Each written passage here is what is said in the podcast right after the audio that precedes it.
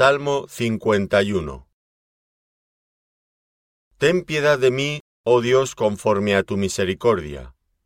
Conforme a la multitud de tus piedades, borra mis rebeliones.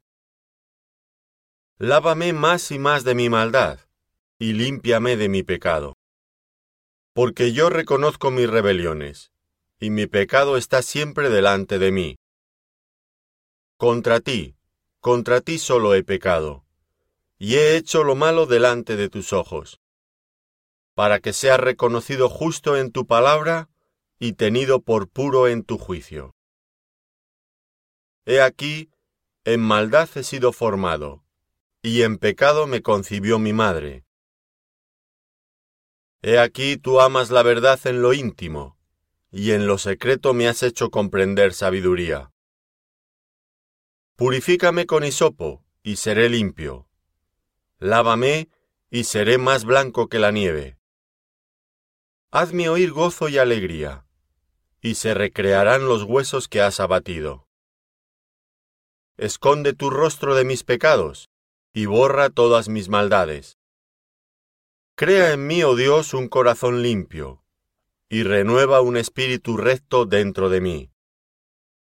No me eches de delante de ti, y no quites de mí tu Santo Espíritu. Vuélveme el gozo de tu salvación, y espíritu noble me sustente. Entonces enseñaré a los transgresores tus caminos, y los pecadores se convertirán a ti. Líbrame de homicidios, oh Dios, Dios de mi salvación. Cantará mi lengua tu justicia. Señor, abre mis labios, y publicará mi boca tu alabanza. Porque no quieres sacrificio, que yo lo daría. No quieres holocausto.